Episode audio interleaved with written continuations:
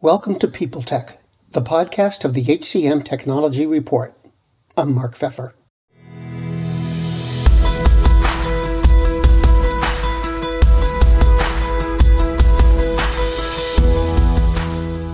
COVID's changed a lot of things, obviously, particularly in business and how business gets done. But what you don't hear a lot about is how it's impacted experience, specifically the approach and tools used to design and develop the way people interact with technology. My guest today is Mimi Brooks, the CEO of Logical Design Solutions. They consult with a number of enterprise companies on digital strategy and design.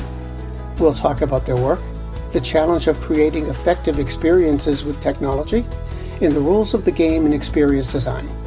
All on this edition of People Tech. Mimi, welcome. It's great to see you your company is very focused on design and how does design factor into HR solutions? Such a good question. you know, I think in recent years, in particular, um, in the last certainly five to six years, um, I would say that our company does as much informed design as we do design, and we we refer to that as our strategy work, if you will. And, um, and I think that relative to HR solutions, you know, it's really all about finding line of sight before you put pen to paper on the experience design itself. So, um, so how does an employee experience fit into an enterprise ecosystem, if you will, in order to support the services and products of HR? Sometimes I refer to it as um, it's the me as a member kinds of things things i'm eligible for services i might need because i'm employed here etc so i think that um, i think that strategy comes first um, around defining what experience is needed here. And then i think design is executing on that strategy. And its fit is as a horizontal, if you will, logically horizontal capability in the HR ecosystem. That, that's how I think about it. Well, let me go a little bit deeper on that, if, if I may. I'm, I'm wondering how does somebody do it? How does one go about developing an approach, an experience to HR solutions, especially for an enterprise? That's got to be quite a challenge. It's a big idea, you know, because um, HR has a little bit of kind of everything in its sphere of influence that affects design. So there's a bunch of things that people need to find. So findability is a big idea in design, you know, for HR. Inquiry management, answering common questions of people is a big idea you know and then you move into the you know operation side of the model where i'm doing things. How do i do employee self-service or manager self-service things? And then hr has you know the engagement and influence side of you know that design model too which is all about employees career journeys. How do i engage people? How do i empower teams? How do i inspire them? You know? So hr has a suite of value propositions that are all relevant to design. We design for efficiency effectiveness influence engagement. And in the case of hr you've got to go across that stack of design capabilities in order to deliver a holistic solution. So um, there's a there's you know a lot of breadth in HR designs that have to be covered if you really cover the whole ecosystem. Does does that make sense, Mark? When I say it like that, it it, it does, and it, you know it sort of leads me to thinking about well, where does all this start? I mean, if if you've got a, a an HR department of a large company, let's say, um, who need to make a solution accessible who's generating that idea and who's sort of shepherding it through a process? It's a it's a great question. Um, so that's a bit of why I was pointing to this idea of strategy first. You know, it's often because we have a wide group of HR stakeholders across the chasm of services and products that I just said. So, if we're going to create a holistic solution, we're going to have to engage stakeholders from a cross-functional mix in order to make sure that, you know, we're covering the full scope. It's often why, you know, the CHRO is the sponsor along with often other um, important uh, C level folks, including uh, chief transformation officer, for example, you know, uh, CIO and IT, um, other communications, you know, um, parts of the business that might have a shared interest in culture, for example. So the way that it gets started is to get good sponsorship and to make sure that that sponsorship is appropriately cross functional, both within HR and across the business as needed. And then we set out to align a good design and experience strategy to the emerging operating model for the company. That's how you do it. And that's why having senior sponsorship is so important. Well, senior sponsorship, I, I mean, I understand senior sponsorship is important. It seems to me that sometimes executives and the rank and file are sort of on opposite sides of a table, as it were in terms of product design, what a product's capabilities have to be. Do you run into that, and how do you resolve it? Mm, that's a good. That's a great point. I think it's important that we ask the right questions to the right stakeholders. I really do. Like, I, I don't think we should ask executives, how should we design the experience? I, I don't think that's a good question to ask them. I think a good question to ask them is, as we lean forward into the organization of the future, the organization of tomorrow that we're all trying to build. What are the important capabilities we need to build within the organization? What are the important things we need the organization to be competent in? I think those are senior questions so that we get line of sight right. We get line of sight right. And that's how I think we use sponsors and executives, um, and also to ensure that we've got agreement from the top that we're not going to do this in silos because if you come in to midpoint as the starting point you know you've got a lot of silos in the enterprise and certainly in hr so we don't want to you know we don't want to design in a silo. So we need senior sponsorship to ask the right questions to. And then we need the working team the product team to help with the design um, uh, realization itself. So I think that this idea of ask the right question to the right stakeholder is really important. Okay. Now, you're building digital experiences basically. And this will sound funny, but how important is the technology? And I'm thinking in terms of when you build something, it's going to sit on something. And do you really care all that much about the platform it's sitting on?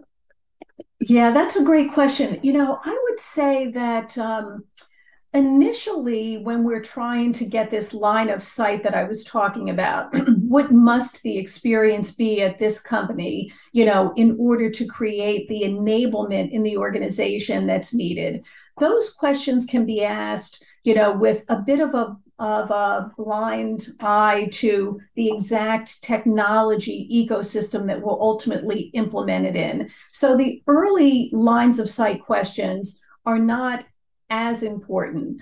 Um, once we start getting a beat on what this company's experience needs to be, what does the business need? What do people need? Kind of the two vantage points that have to converge in terms of the experience. Then we ask the question how can we create um, that new value, that value on the ecosystem that they have today and those capabilities they plan on bringing in in the future. And then it becomes quite important that we end up with a rational design. So I would say at some point it's critical that we've got the design rational to the technology capabilities and to important ideas like sustainability and governance in the future so that we don't you know dangle our clients over the ledge on things like sustainability practices that they may or may not you know be able to handle in the long term so critical at like the you know the the front of the design process less critical in the strategy process when we're trying to get the line of sight have you heard um, Josh Bersin's talk about the experience layer? Um, I have. Yeah. So, how does that align with with what you're doing? I mean, it seems to me that a lot of your work would be in that spot, basically. Yeah, I think that's right. So, um, the experience layer, the experience platform, the experience design framework, you know to me those are all you know kind of the same thing you know it it try it's really trying to articulate you know this idea of a horizontal in a world of products platforms and verticals right how do we go across that environment you know create uh, a personalized relevant seamless experience while leveraging all of the technology capabilities that we have in place. And, you know, we don't tend to dictate that, Mark. Like, we don't tend to recommend product um, or bring in strategic technology. Our clients share those plans with us. And uh, our job is to figure out how we make um, the experience uh, work optimally there. Um, so, how do you measure success in something like this? I mean, experience is kind of a squishy topic. So when you've built the solution, how do you know that it's doing what it's supposed to do? It's like, I think, one of the hardest things to do. Um, and yet, I think that what should be measured is what strategy suggested was needed right mark? Like the strategy effort said you know we must enable teams like this. We must make sure individuals can do these kinds of things. We must make sure the enterprise and its knowledge is discoverable in scenarios like this. And what we should be measuring is whether or not we're moving the needle on those capabilities that we set out to do. In order to do that in my experience that's a combination of systematic you know um, tracking and analytics along with voice of the customer. You know are we um, helping transform the role of managers? You know we're going to see some of that in behavior and we're going to hear some of that in feedback. So I, I feel that what we're measuring is the capabilities and outcomes that were defined in strategy and to get a finger on the pulse of whether or not we're moving those needles, we've got to take kind of a broad approach to um, to behavior and analytics to to see if we're having an impact. And you know, we were talking before about strategies, basically, and strategies. You know, an employee experience is a very human thing. I've always thought. Yeah. Um, so when you sit down and you come up with, you know, essentially a production strategy and business strategy for employee experience, does it does it really work? You know, uh, I think that um, it's such an interesting time to be in HR and doing employee experiences because now more so than I, any time that I can think of in my career and doing this, and I've been doing it a long time, um, the focus is really about the human element because the operating model the business model is all about whether we can tap into you know the human ingenuity in order for our business models to be successful in the future. I think that our experiences have never been more human than they are now. What strategy is trying to understand is what's the nature of new human work you know what's being automated what is needed you know for humans and their uniquely human contribution which has a lot to do with creativity and collaboration and best ideas win and imagination and all the things that are really contributed by people. So strategy even though it sounds like a business pursuit is really a pursuit in understanding people you know, and what they need in the context of the business model. And now more than ever, we've got to figure out how we engage our human know-how, you know, in order for the organization to be successful. If you imagine the Fortune 1000, say, what proportion of those companies would you say are um, really thinking about employee experience? Or I guess another way to ask the question is there's a lot of talk about employee experience in HR, but do you think that companies, by and large, are really, you know, truly trying to develop you know good employee experience? Um, so uh, we work almost exclusively or mostly, you know, with the Fortune 500, and and then occasionally down into the you know midsize and smaller market there. So I feel like it's an audience that we know pretty well. Um, it seems to me, Mark, that everyone that we talk to, whether they're clients or prospects or people that we just meet in the industry, you know, um, through our own um, discussions on, you know, how we see practices emerging and such.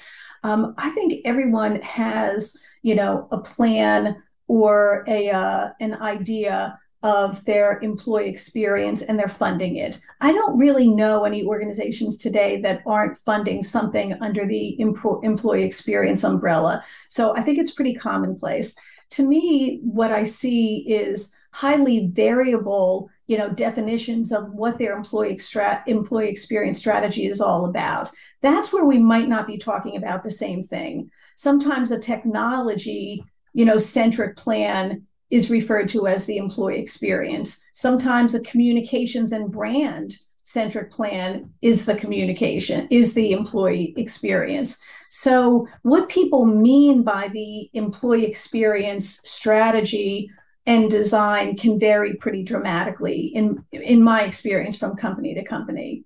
So they all they all prioritize it, they all have it, but what they it is could be different.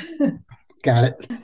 Um, so my, my last question is is a little bit more general, but you know we're in this period of real change that's going on since since yeah. COVID, and I'm wondering if you think that business models have changed lately and how that's impact how all this change is impacting your work.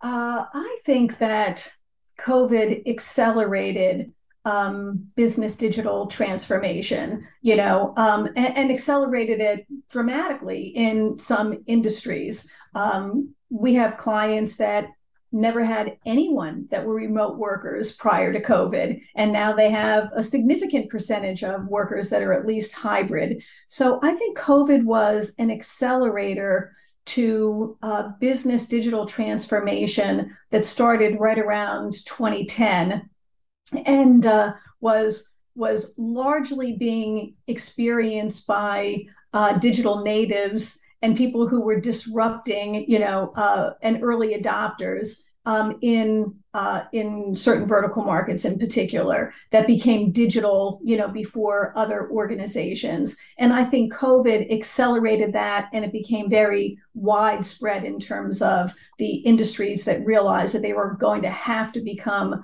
digitally competent organizations. So, um, so I think that COVID was an accelerator. I think uh, all organizations um, have made major adaptations in their business and operating models in order to um, survive and thrive in the digital age, which I believe by its nature is um, is dynamic and constantly in a state of of adaptation. I won't say change; I'll say adaptation because I think that that resilience is a corporate capability that's needed in perpetuity, at least as far out as we can see it. Um, so, uh, so I think if companies haven't changed their business and operating model, that'd be a pretty scary idea. Well, thank you very much for stopping by and, and talking with me today. It's been great to talk. Thank you so much. Great questions, Mark. I really enjoyed it.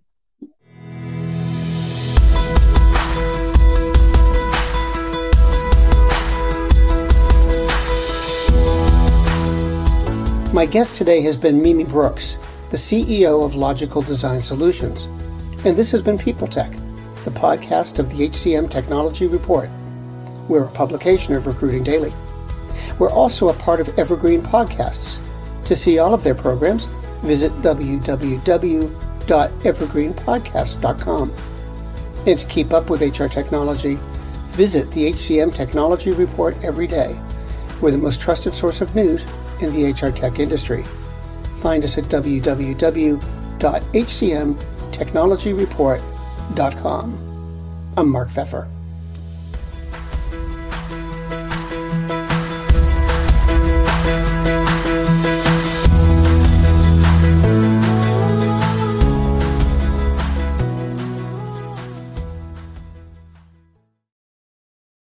Do you love news about LinkedIn, Indeed, Google, and just about every other recruitment tech company out there? Hell yeah. I'm Chad. I'm Cheese. We're the Chad and Cheese Podcast. All the latest recruiting news and insights are on our show. Dripping in snark and attitude. Subscribe today wherever you listen to your podcasts. We, we out.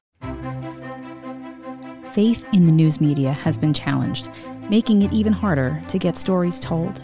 The Friday Reporter podcast was created to help audiences better understand the media by hosting journalists who will answer the questions to which we need answers. Join me every Friday to hear more.